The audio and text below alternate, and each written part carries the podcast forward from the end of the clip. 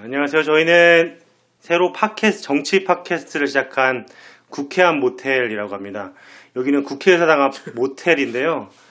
어, 저희는 정치 뉴스 말고 정책 관련해서 이 얘기를 좀 해보려고 합니다. 이 법안들이 어떻게 만들어지고 어떤 의미 있는 법안인지 좀 같이 설명을 해보고 좀 좋은 법안들 그리고 또 국민들한테 의미가 있는 법안들을 좀 얘기를 해보려고 합니다. 왜 모텔이죠? 어, 저희가 지금 여기 모텔에 있는데요. 호텔이죠. 네, 정확히 이름은- 말하면 비즈니스 호텔. 저희가 어디 할 구할 가- 녹음할 데가 없어가지고 여기까지 왔는데 비용 절감? 네, 비용 저가 어, 3만 5천밖에 안 해가지고 아주 좋습니다.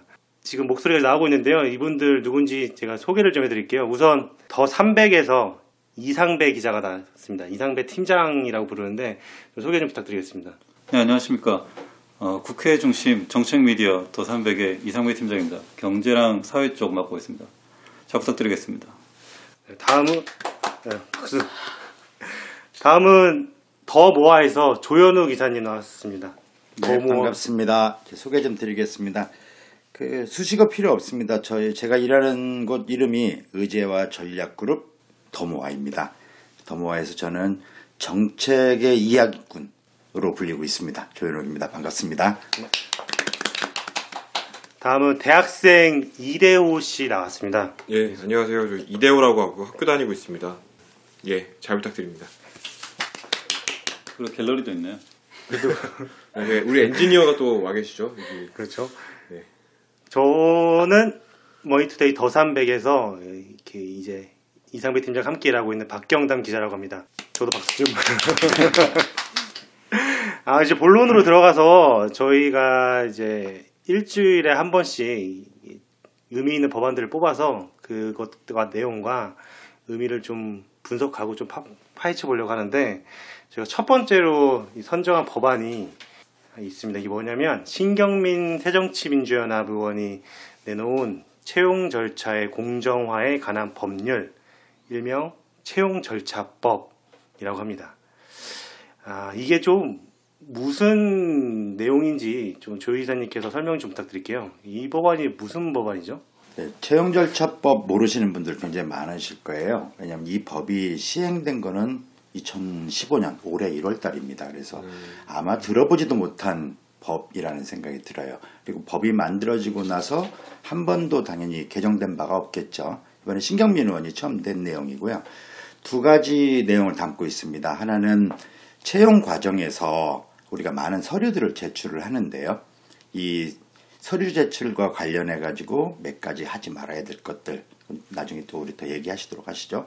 관련된 내용이 있고 두 번째로는 채용에서 채용 과정에서 떨어진 사람들에 대해서 불합격 사유를 알려주도록 하는 두 가지 내용입니다.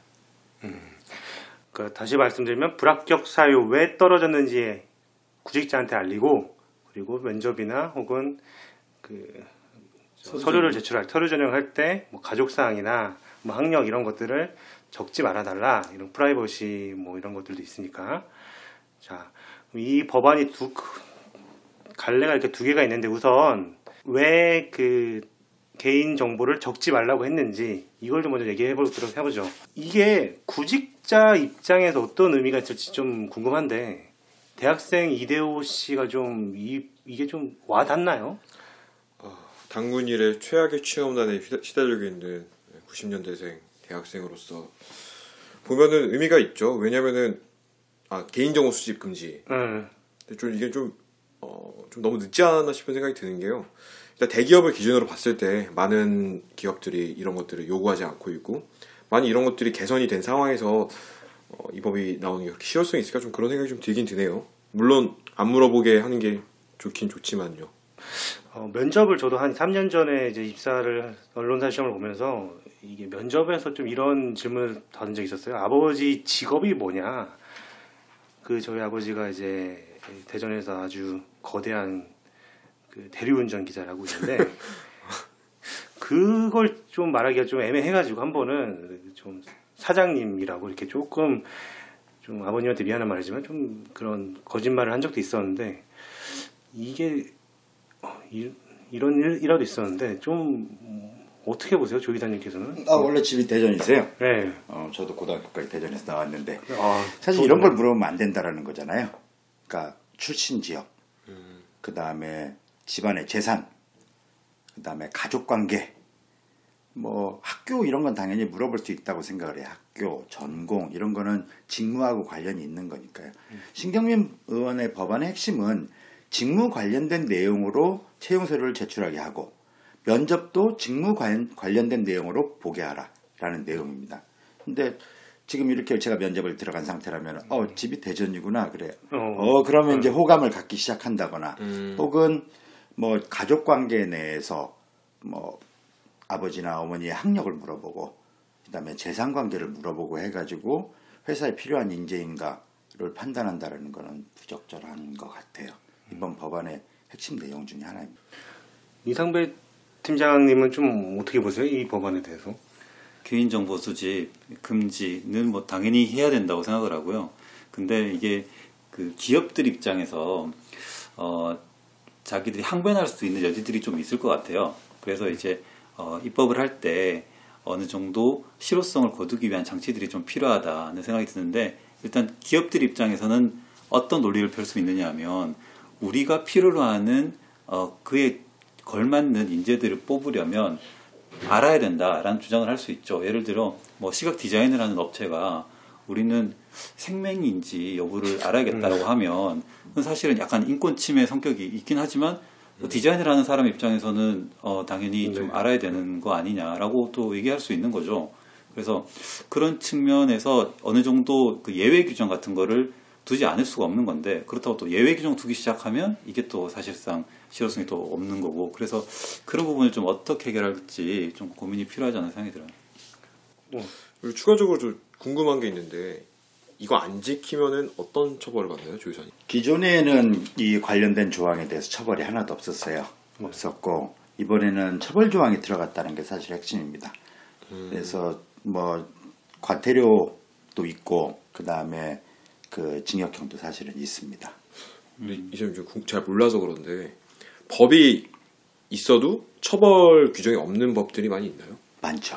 어. 그러니까 법을 만들면서 이제 권고의 성격을 두는 법안이 있고 의무의 성격을 두는 것들이 있습니다. 문장으로 보면은 할 수 있다. 라는 거는 당연히 해도 되고 안 해도 되는 건데 하라 하면 좋다는 얘기인 거고. 근데 하여야 한다. 라는 식으로 기술되어 있는 법들도 많이 있어요. 그러면은 당연히 의무 조항인데 실제로 뒤 법의 가장 뒤쪽을 보면 보면은 이제 벌칙 조항들이 있, 있습니다. 근데 벌칙에서 정의하지 않으면은 하여야 한다라고 법에 기술이 되어 있다가 하더라도 사실은 그런 의무 조항이라고 볼 수는 없는 거죠. 상당히 많은 법들은 그런 형태를 갖고 있어요 지금요. 근데 궁금한 게 이게 우리 나라에서 유독 이런 일들이 많이 벌어지는 건가요? 왜 이런 게 법으로까지 나오게 됐는지 좀 궁금한데 외국은 어떻게 하는지 좀 뭐, 그러니까 네, 쉽게 얘기하면 사실 그 왜 서류에다가 뭐 고향이나 뭐 학교 혹은 사진을 붙여라. 이거 굉장히 불리한 사람들 있잖아요. 이를테면 지금 여기 여기는 여기서 다 불리할 것 같은데. 일부 뭐 있는 것 같지는 않은데 어쨌든 왜 이런 일이 그 문제가 생기느냐 이건 사실은 그 서류에다가 뭐 사진 붙여라 이렇게 공채를 하고 이런 거 우리나라는 일본밖에 없습니다. 어. 네, 공채 제도가 일본이랑 우리나라밖에 없는데 외국은 어떻게 하느냐 뭐 예를 들어 미국은 어, 공채가 없고 다 특채 혹은 어, 개인적으로 알아서 뽑는 방식이에요. 그래서 이미 누군지 압니다. 어떻게 생겼는지 알고 스타일이 어떤지 알고 어느 대학 나왔는지 다 압니다. 그래서 굳이 서류에다 사진 붙일 필요가 없는 거죠. 그래서 사람들이 많이들 얘기하기를 뭐 미국에서는 사진 요구하지 않는데 왜 그러느냐라고 얘기를 하는 게 그런 이유가 있는 거죠. 어, 근데 그 되게 큰 회사들 네. 대기업 같은 경우에는 뽑는 인원이 많을 텐데도 그렇게 그 뽑는 거예요, 미국 음. 회사들은? 그러니까 미국의 그 공채 비슷한 제도가 있긴 한데 그게 이제 네. summer 인턴십이죠. 뭐 예를 들어 뭐 MBA를 졸업을 했어요. 그러니까 졸업하기 전에 여름 방학 때 미국은 여름 방학이 막 3개월, 4개월 기니까 그때 여름 인턴십을 시켜보고 그 중에서 괜찮은 친구들을 채용하는 방식이죠. 근데 이제 썸머 인턴십을 지원하는 친구들이 대규모로 지원을 하죠. 근데 그 친구들도 인사 담당자들은 누군지 다 압니다. 거기는 다 쫓아다니면서 입사 설명회 다 쫓아다니면서 얼굴을 익힙니다. 어. 그런 많이 이 정도 열정을 어, 발휘하는 친구들을 우선적으로 뽑는 문화가 있어서 또 얼굴을 굳이 사진을 붙여야 될 필요가 없는 거죠. 얼- 이 법안을 발의한 의원이 신경민 의원이라고 말씀드렸는데 신경민 의원이 재밌는 말을 했어요. 이게 문방구 이력서 의식을 없애는 게 이 법안의 목적이다. 이 문방구 이력서 의식 저는 이 문방구에서 안 사봐서 잘 모르겠는데 이사님은 한번 그렇게 써보신 적 있으신가요? 뭐 저는 별로 이력서를 써본 적이 없어서.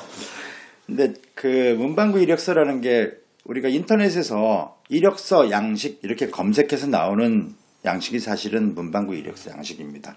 기억 다들 기억나실지 모르겠지만 오른쪽에 사진 붙이고 그다음에 가족 관계 적고 학력 그다음에 경력 그 위에는 키, 몸무게, 혈액형 어, 등등을 기록하는 형식으로 되어 있죠.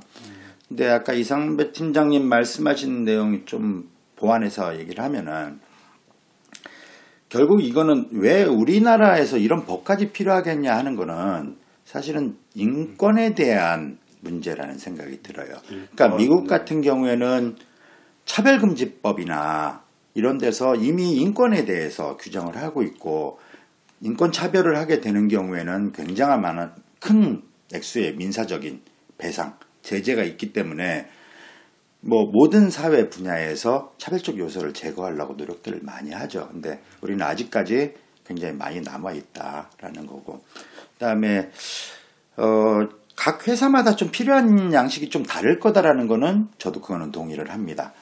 그러니까 뭐 특정한 그 전문 영역을 필요로 하는 곳에서 필요한 것들이 있겠죠. 그러니까 취지 자체가 뭐뭐를 하지 말라는 게 아니라 직무적합도를 중심으로 서류를 받고 직무적합도를 중심으로 면접을 봐라. 이렇게 이해하는 게 맞을 것 같습니다. 그 일단 말씀하신 대로 그 인권에 대한 의식 수준이 조금 어, 부족하다. 이런 생각을 많이 하는 게 이제 서류 전형뿐 아니고 이제 면접 같은 데서도 이게 드러나는데 이제 미국 같은 경우에는 이제 don't ask don't talk이라고 예컨대 돈은 don't ask don't talk. 그러니까 묻지도 말고 말하지도 마라 Don't ask. 어, don't ask 예. I'm sorry 그, 영어 하지 마시고요. 그 성적 영어 써도 돼요? 뭐 성적 지향성이라든지 뭐 이런 것에 대해서 취업하는 과정에서 물어서도 안 되고 답하지도 않아도 된다 뭐 이런 건데 우리나라도 예를 들면 사상적인 어떤 지향성이 있을 수도 있는 거잖아요. 근데 뭐 예를 들면 최근에 실제로 있었던 일인데 제가 기사도 썼습니다. 한국은행에서 어, 신입사원을 신입 행원을 뽑는데 그 당시 총재가 면접을 최종 면접 보면서 물어본 거예요. 촛불 시위에 대해서 어떻게 생각하느냐, 혹은 노조에 대해서 어떻게 생각하느냐 물었는데 어, 정말 안타깝게도 거기에 대해서 호의적으로 대답했던 친구들은 다 불합격했습니다. 음. 근데 이게 어, 실효성 문제랑 연결이 되는데 그 친구들을 그러면 구제를 할 수 있느냐? 결국 구제를 못했어요. 제가 기사를 썼고 그랬음에도 불구하고 한국은행에서는 아, 그 친구들은 다른 업무 적합도에서 떨어졌기 때문에 불합격됐다라고 설명을 하니 할 말이 없는 거죠. 그래서 지금 이 법도 마찬가지로 사후적으로 이런 불이익을 당했다라고 누가 주장을 하더라도 과연 구제가 되느냐? 기업에서 이 친구는 다른 문제 때문이다라고 얘기를 하면 어떻게 할 거냐? 이런 문제가 좀 법적으로 보완이 필요하지 않나 생각이 들어요. 그 자연스럽게 이게 통과 가능성에 대해서 좀 얘기를 하고 싶은데 법이 발의돼도 국회를 통과를 해야 의미가 있는 거잖아요. 네, 아까 기업의 반발도 있을 것 같다고 하고 실제 조이타님께서 보좌진 생활도 좀 하셨지만 이 법안이 국회 통과 가능성이 좀 있다고 보세요. 제 개인적인 생각으로는 통과 가능성 굉장히 높다고 봅니다. 이 법안 같은 경우에 내용이 복잡하지도 않고요. 그리고 뭐 청년 취업 문제 뭐 지금 하루 이틀 된 문제도 아니고 굉장히 많은 사람들이 이해관계가 매달려 있는 문제고 더군다나 이제 뭐 여담입니다만 내년에 또 총선이 있기 때문에 네. 20대 20, 30대를 위한 좋은 정책들 혹은 그들의 이해관계를 대변하는 것들은 상당 부분 올해 많이 통과되지 않을까 저는 그런 예측을 해봅니다. 그런데 이게 아까도 말씀드렸다시피 이제 실효성 측면에서 좀 의문이 드는 부분들이 있는데, 근데 법이 선언적인 의미를 지니는 경우도 있어요. 어, 일단은 이번 같은 경우에는 개인정보 수집하지 말아라, 혹은 뭐 탈락사유 고지해라 라고 어, 법에서 규정을 했지만 실제로 어겼을 경우에도 어떤 처벌을 받는지 거기에 대한 규정은 없을 수 있는 거죠. 없을 거야 아마.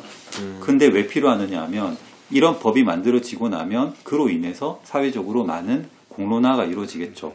그래서 전반적인 의식 수준이 높아지고 나면 한 10년, 20년 혹은 뭐 5년이 지난 뒤에 아 이제 슬슬 어, 실효성을 거두기 위한 처벌 규정을 넣자, 부칙에 넣자 이런 논의가 있을 수 있죠. 그래서 일단은 단계적인 전략으로서 이런 선언적인 어, 실효성이 없다 할지라도 이런 법을 만드는 것도 의미가 있을 수 있다 생각이 들어요.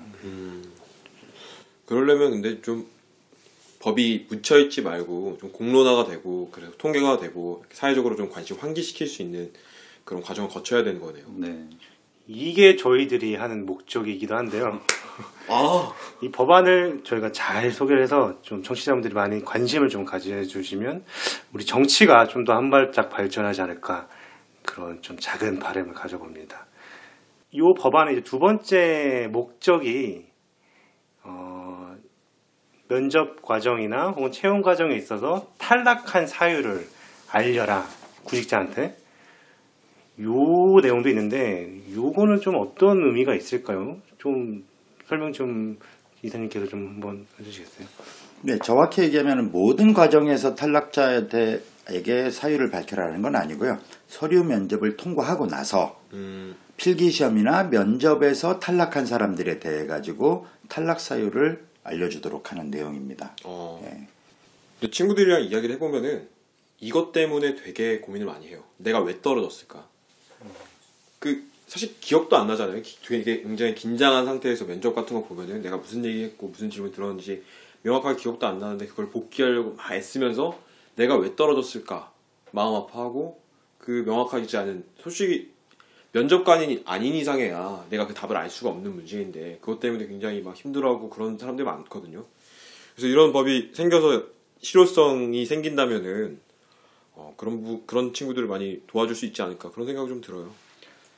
근데 이렇게 어, 이런 탈락 사유를 알려주는 것들이 실제 가능할까요? 근데 뭐 그 다른 얘기부터 하고 제가 좀 네. 그제 의견을 좀 말씀을 드릴게요.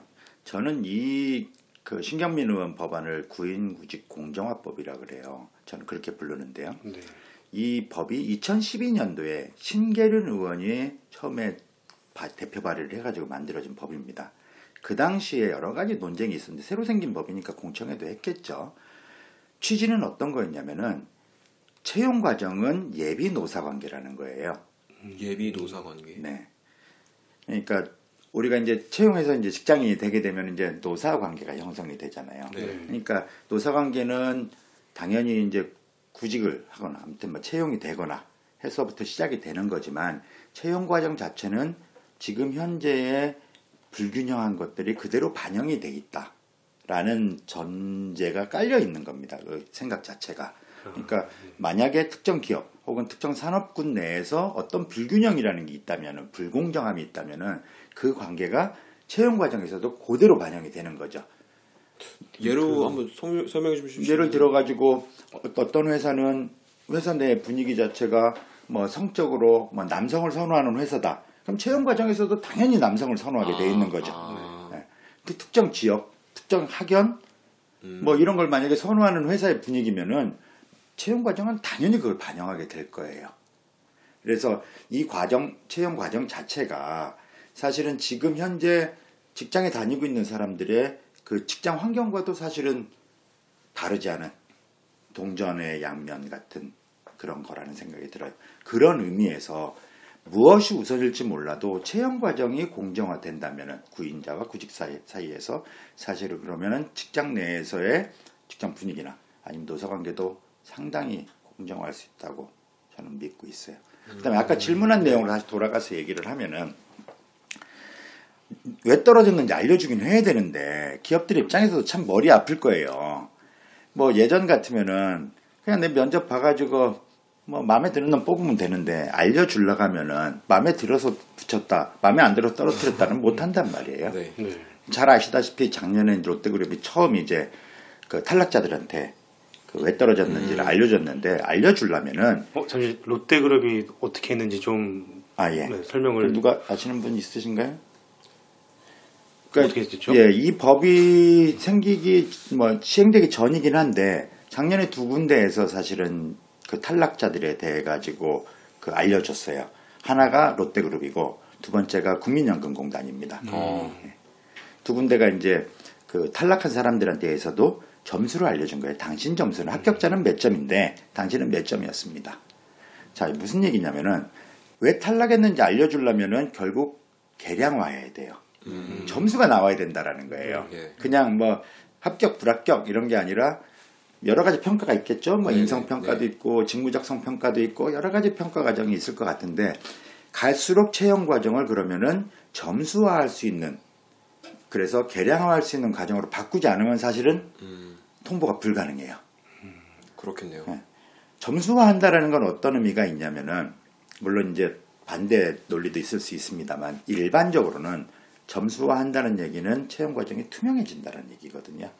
그러니까 이, 이 법이 만약에 잘 시행이 된다면은 기업들이 사람들을 뽑을 때 자기네가 필요한 사람들을 어떤 기준으로 뽑을 것인가를 굉장히 꼼꼼하게 만들고 그거를 점수화해야 될 거예요. 그래야지 사람을 맞는 사람을 뽑고 또 떨어진 사람한테도 왜 떨어진지 알려줄 수 있을 테니까요. 네. 그 조회사님 좋은 말씀하셨는데 기업 입장에서도 어, 인재들을 평가할 때 계량화하는 게 더 유리합니다. 그 노벨? 네, 노벨상을 받았던 그 카노먼 교수라고 굉장히 유명한 사람이에요.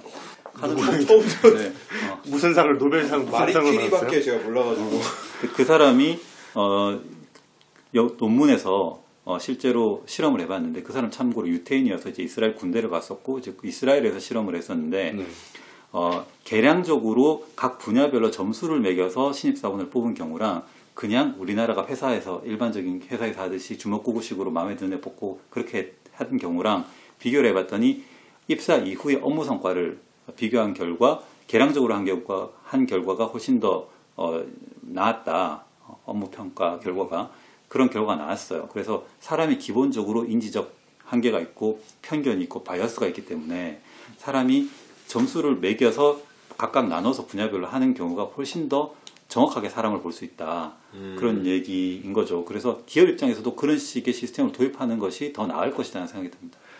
면접을 하는 것도 계량화가 할 수 있을까요, 근데? 뭐 저는 할 수 있다고 생각해요. 네. 그러니까 시험 보는 것과 똑같잖아요.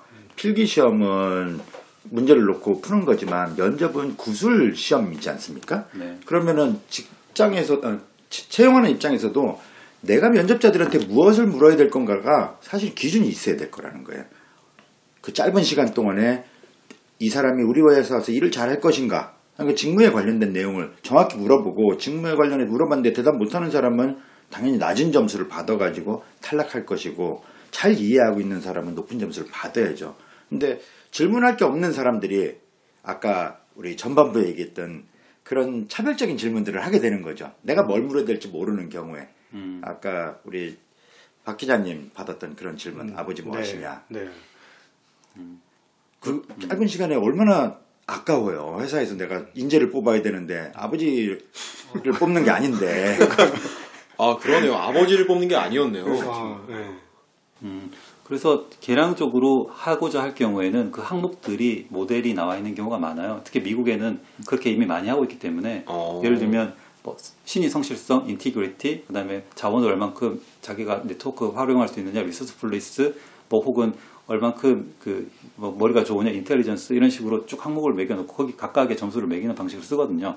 얼마든지 활용할 수 있는 모델들이 많다. 네. 맞지?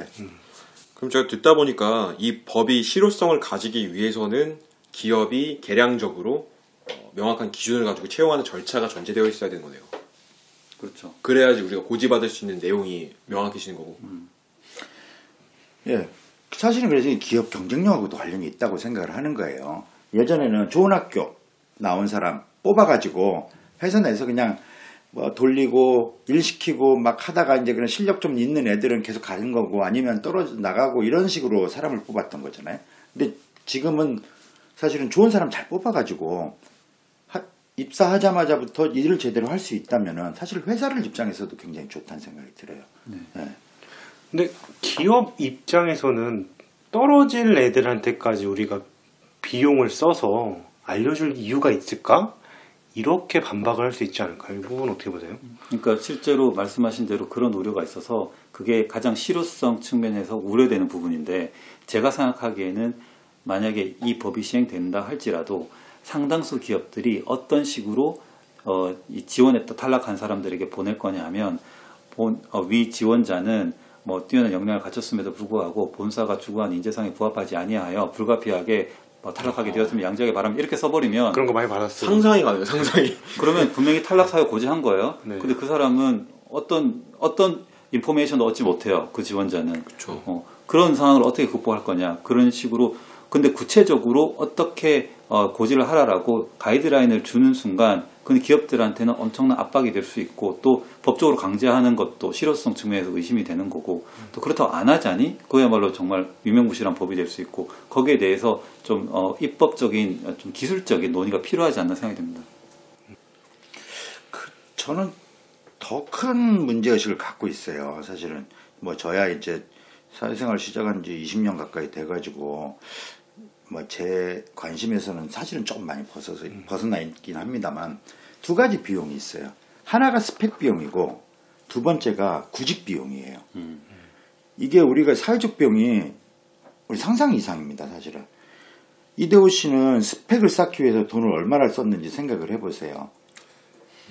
아, 좀 부끄럽지만 제가 스펙 가진 게 아무것도 없어서. 그래요?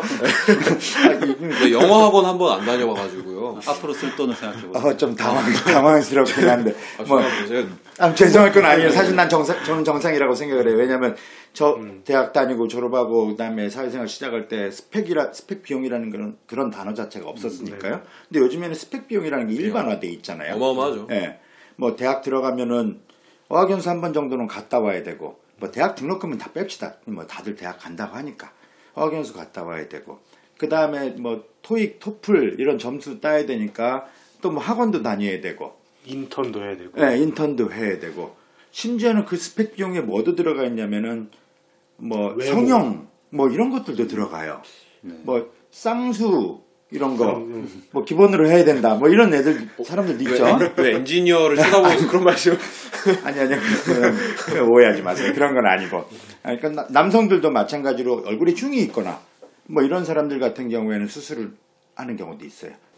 그 다음에 구직 비용이 이대호 씨 이때까지 몇 번 서류를 내봤는지 모르겠어요. 근데 서류 내는 비용, 면접하러 가는 비용, 뭐 그렇다고 그 돈을 누가 다 대주는 것도 아니고 지방에서는 또 올라와야 되고 네. 예. 심지어는 뭐 전공마다 다르긴 하지만은 포트폴리오를 제출하거나 그쵸. 사업 계획서를 제출하거나 프레젠테이션 자료를 만들고 다 이게 구직 비용이거든요. 음.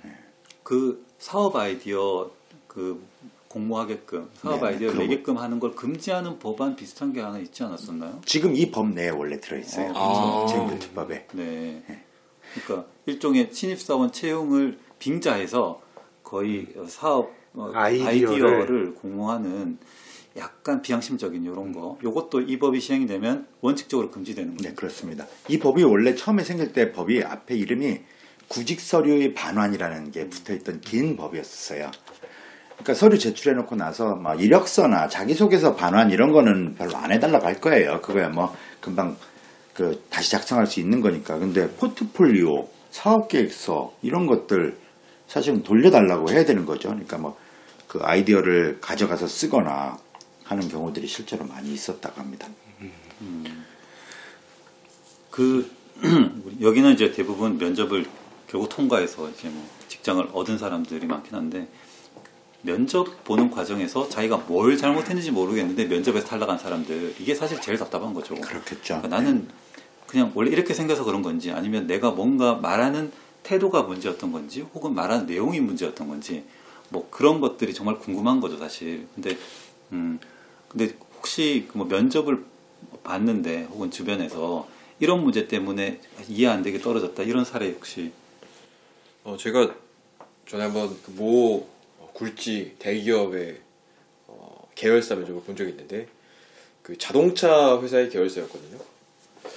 근데 제가 면접에서 이렇게 잘 이야기를 제 생각에 한 것 같은데 한 3대 1 정도의 경쟁률이었어요. 사실 그렇게 높은 경쟁률이 아니었는데 저한테 그런 질문을 하더라고요. dream car가 뭐냐? 제가 별 생각해 본 적이 없어가지고 어, 전 벤츠의 S 클래스를 타고 싶습니다. 그랬더니 자네는 우리 회사 면접에 와가지고 벤츠를 말하는 게 어, 맞는 거라고 생각하나 이렇게 물어보길래 아 어차피 여기서 월급 받아도 못 살 것 같아서 그냥 말 드림카라고 네, 드림카라고 제가 말씀드린 겁니다. 그랬더니 아 제가 떨어질만 했나요 제가? 어, 그래서 떨어지고 나서 아, 나 되게 말 잘한 것 같은데 왜 떨어졌을까 이런 생각을 좀 해본 적이 예, 별로 쓸모없는 이야기를 해요. 반대로 내가 말을 너무 못했는데 붙여준 거야 회사에서. 혹시 머니투데이인가요? 그래서 너무 고맙지. 이해할 수 없는. 동정심이 많으신 걸로. 그 외국 같은 경우에는 이제 면접할 때 보통 1대1 뭐 1대2 그래서 다 악수하고 이런 경우 많거든요. 근데 요즘 어, 대학생 졸업하는 친구들이 잘 모르는 경우가 많은데 예의 예의를 바르게 하겠다고 악수할 때 손을 안 잡는 친구들이 있어요. 음, 그냥 손을 대기만 하고 그냥 아주 부드럽게 잡는 무조건 탈락합니다. 어, 특히 외국계 기업 이런 데는 무조건 탈락합니다. 손을 힘있게 좀 잡아야 됩니다. 그러니까 뭐 그런 거 특히 우리나라 사람들이 특히 문제가 되는 게 말할 때 눈이 밑으로 갑니다. 어, 생각하느라 그런 건지 혹은 그렇게 어른들 눈 똑바로 쳐다보면 안 된다고 교육을 받아서 그런지 모르겠는데 눈이 밑으로 가서 문제가 되는 경우도 많고 그러니까 제가 면접 심사를 해보면서 느낀 것들을 말씀드리는 건데 어. 일종의 팁으로 근데 진짜 중요한 거는 아, 예. 그, 제가 잠깐만. 저는 그런 생각이 들어요. 그 사실 학교에서 가르쳐 줘야 돼요. 그런 건요. 맞습니다. 네. 학교에서 가르쳐 주면 되는 거고, 오히려 문제가 되는 건 깜깜이 면접이에요.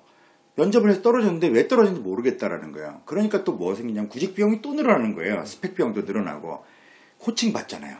그 옷은 멀리 보여야 된다고 하고, 말은 어떻게 된다고 하고, 지금 이 팀장님 얘기하신 대로 악수는 이렇게 해라, 눈은 어떻게 쳐다봐라. 아니, 이거를 돈을 내고 또 배워야 돼요. 네. 예, 왜 떨어졌는지 몰라서.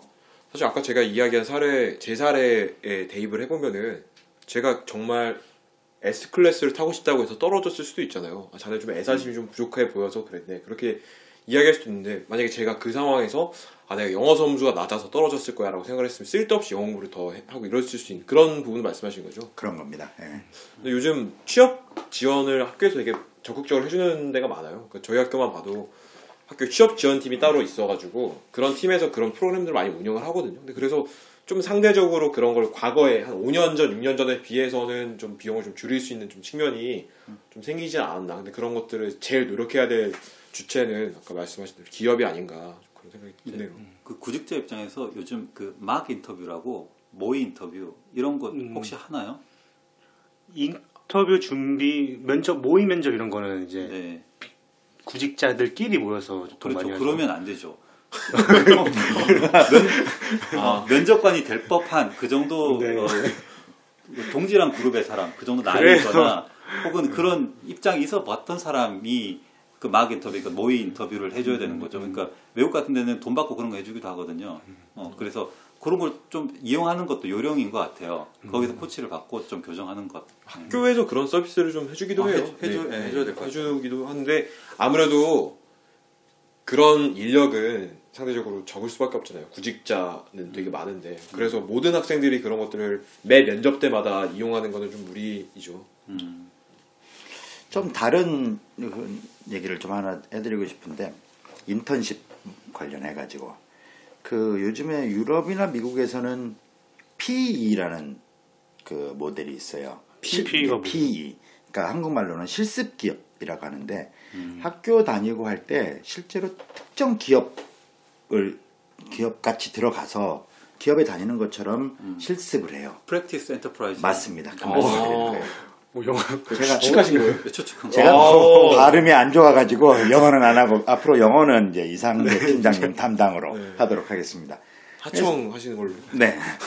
그래서 실제로 뭐 특정 기업에 들어가서 인턴십 프로그램을 하는 게 아니라 특정한 회사를 경험하는 것처럼 뭐 구매, 총무, 음. 영업 뭐 이런 식으로 그리고 그거를 기업들이 지원을 해요. 어. 어, 사회, 사회적 사회적 공헌 차원에서 그러면은 학교나 지자체나 이런 데서 PE를 운영을 하고 그러면 벌써 생태계가 몇 천 개 기업들이 만들어져 있어요. 그러면 PE 기업끼리 물건을 사고 팔고 어. 어, 뭐 가상화 협파를 갖고 네. 실제로 그런 것들을 해요. 그러면은 이게 어떤 기업을 위해서 적절한 인재보다도 그러니까 정말 그 어, 특정 산업군 혹은 뭐 우리 경제 전체를 위해서 또 필요한 인재들이 막 길러질 것 같아요. 그래서 저는 누누이 말씀드리지만 이 예비노사 관계를 어디까지 확대를 해가지고 실제 우리 기업들에도 도움이 되는 방향으로 갈수 있을 것인가 이런 것들을 우리가 같이 고민해봤으면 좋겠어요.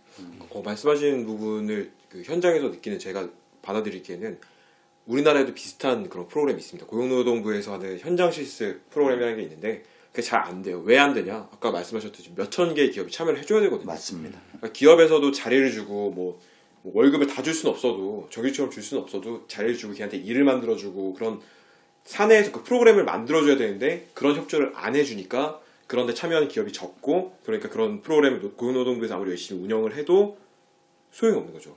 할- 일할 데가 없으니까. 우리 기회 되면 나중에 한번 네. 이 얘기 다시 한번 해보도록 네, 네. 하죠. 뭐. 네. 자, 우리 오늘 20대 청년들이 구직 활동하는 데 있어서 큰 도움을 줄 수 있는 이 채용 절차법에 대해서 좀 얘기를 해봤는데 이 법안에 대해서 각자 좀 평가를 좀 한번 해봤으면 좋겠어요. 저희가 어, 이 법안의 내용 그대로 통과를 할 수 있는 원안 통과 혹은 조금 보완을 해서 어, 통과시켜야 된다고 하는 수정안 통과 아니면 이 법안은 필요가 없다 폐기 처분 이렇게 좀 나눠봤는데 좀 이 법안에 대해서 좀 평가를 한번 좀 해보시죠 이상대 팀장 좀 이 법안 어떻게 보세요?